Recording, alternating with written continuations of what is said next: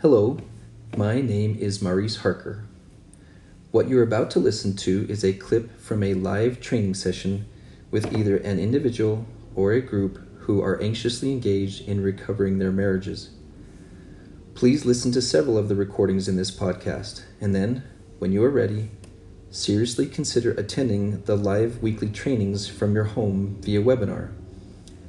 My ability to provide enough individual and marriage therapy sessions has become very limited, so I created the marriage repair workshops so I could serve more people at a lower cost for you.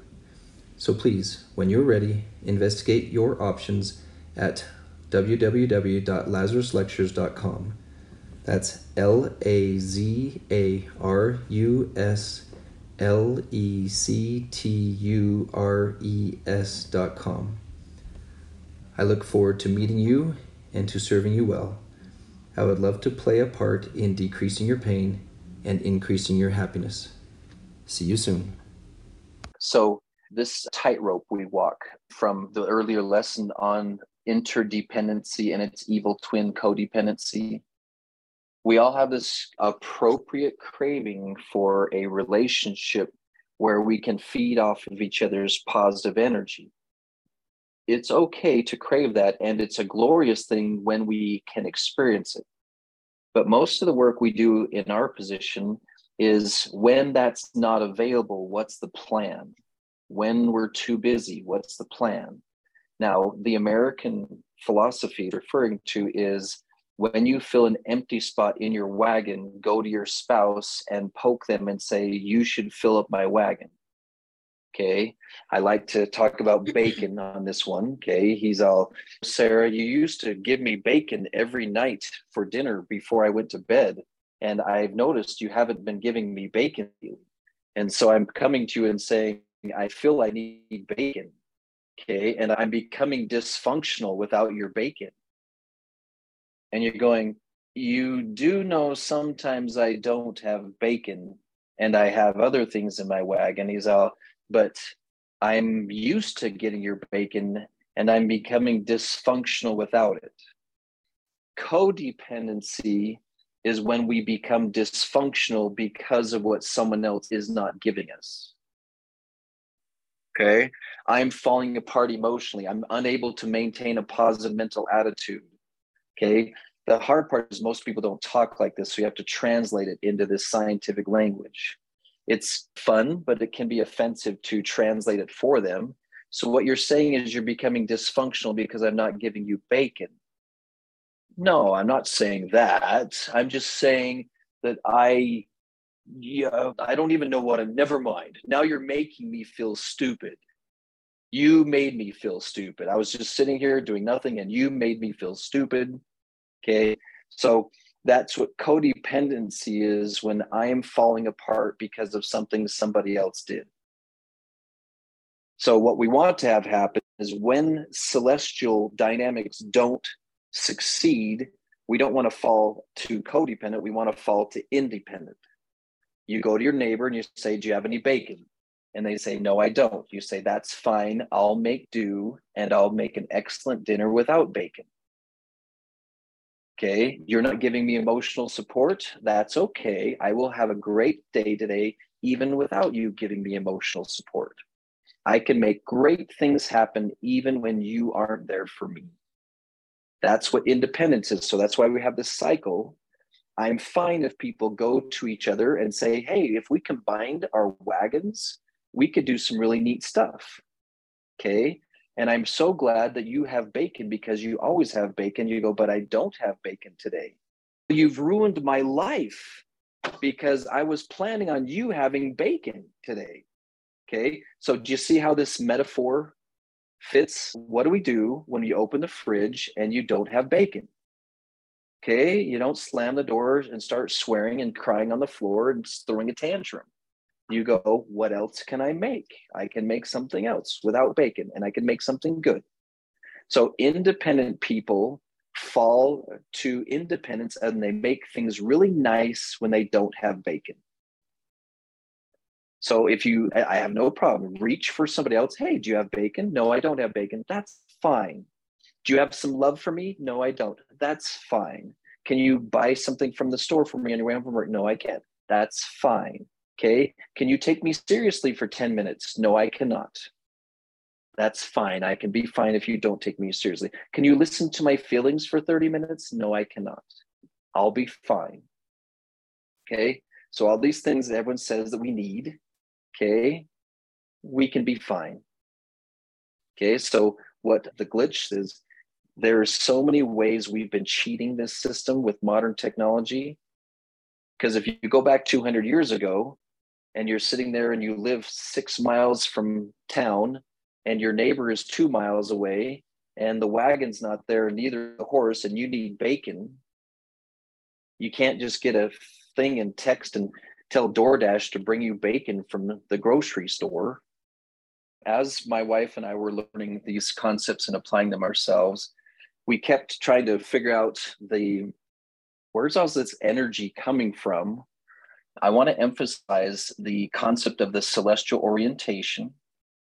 We're going to keep referring to this because it never goes away and it's so powerful. And what is meant by that is the tendency to have a strong drive and craving for a relationship functioning in its celestial form that pulls on us like geese, ducks, whales, salmon, and all those species that get this pull. And so, as my wife and I have tried to clarify what this is happening, is one of us, and it's uh, usually her, has this awareness of this interdependent synergistic dynamic that could occur between us, where she just barely opens her mind the tiniest bit and I can see her needs and her response or her desire in the moment. And I have this perfect reaction and she has this perfect reaction to me and I have this perfect reaction to her. And we just create this beautiful scenario. And she doesn't think of it as like stealing or ransacking my wagon. She says, I just think of it as a bid for an intimate psychological moment. Like we have this opportunity to be with each other.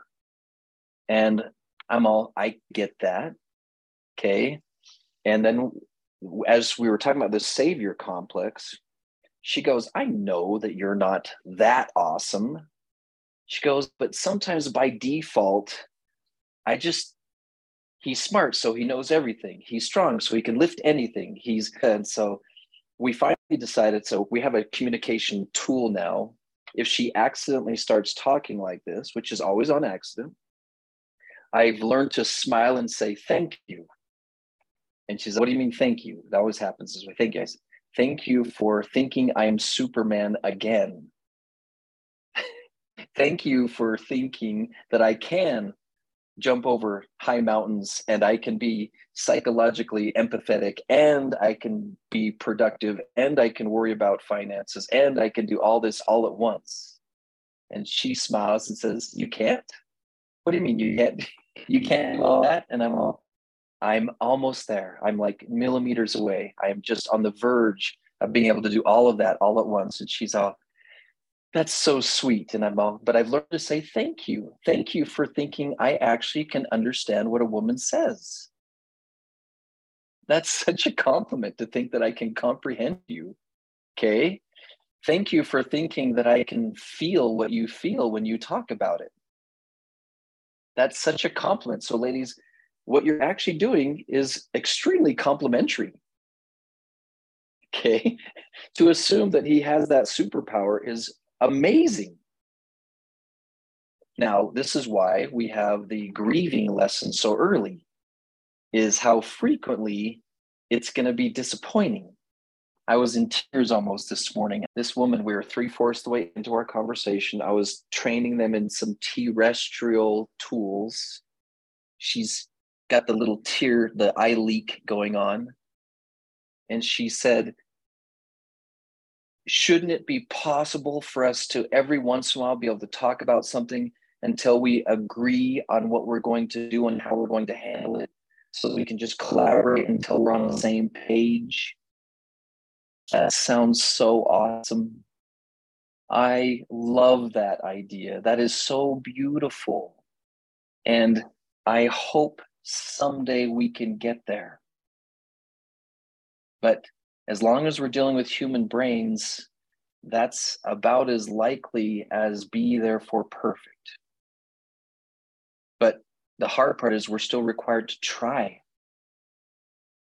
So I have to try to collaborate and be on the same page with my wife, and she has to try and collaborate and be on the same page with me. But almost every time we have this moment, this space, this unfinished bridge where we end up flipping a coin and going, one of us is going to have to make a decision here and be the steward over that decision, having taken into consideration the other person's thoughts, but we still have not completed with all integrity a complete collaborative synergy. So we either have to pretend we and fake it Oh yeah, me and my husband, we're on the same page totally with the way we raise our teenage daughter. Freaking liars. Okay, you are not on the same page with how you raise your daughter. Okay, either he's caving to something you've decided or you're caving to something he decided. But when you do it consciously, when you do it aware, we are choosing to default to your philosophy on this. And on this one, we're choosing to default to yours. I've listened to you and I've heard what you have to say. But the glitch is if we just communicate a little bit more, if I just pass this on there, if he can just understand this, if I can just talk about, if I can just do one more thing to get them to understand me or to get me to understand them, if we can just not have to include the bridge of divine intervention, if we can just keep God out of it, and just get on the same page as two people, we can pull this off.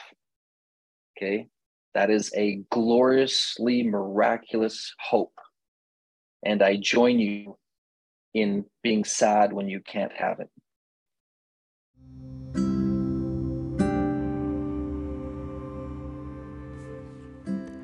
You have just finished listening to another principle that is one of many that you will find in a special class that I have put together called the Marriage Repair Workshops and the Lazarus Lectures. This is a compilation of principles that I have pulled from my years of training, study, and therapeutic experience designed to give you the tools the vision, the ideas, everything that is necessary to take a relationship that has experienced catastrophic levels of unpleasantness and falling apart and rebuild it almost as if raising it from the dead. Please follow the links and attend at least one of our marriage repair workshops so that you can get a feel for what you will learn and get your attachment to the multimedia classroom that holds videos, audios, articles from me and several other specialists that we call the Lazarus Lectures, a 40 lesson series building from one principle to another so that you can discover what is necessary to pull off a miracle in your relationship. I hope you will find great value in this. I hope those of you who find yourselves unable to afford the thousands of dollars necessary to attend a marriage therapist, especially one that's really good and is not as available as we would like therapists to be, please Please study this material in the Lazarus lectures and attend the marriage repair workshops so that we can help you get things back to the way you want them. We'll see you then.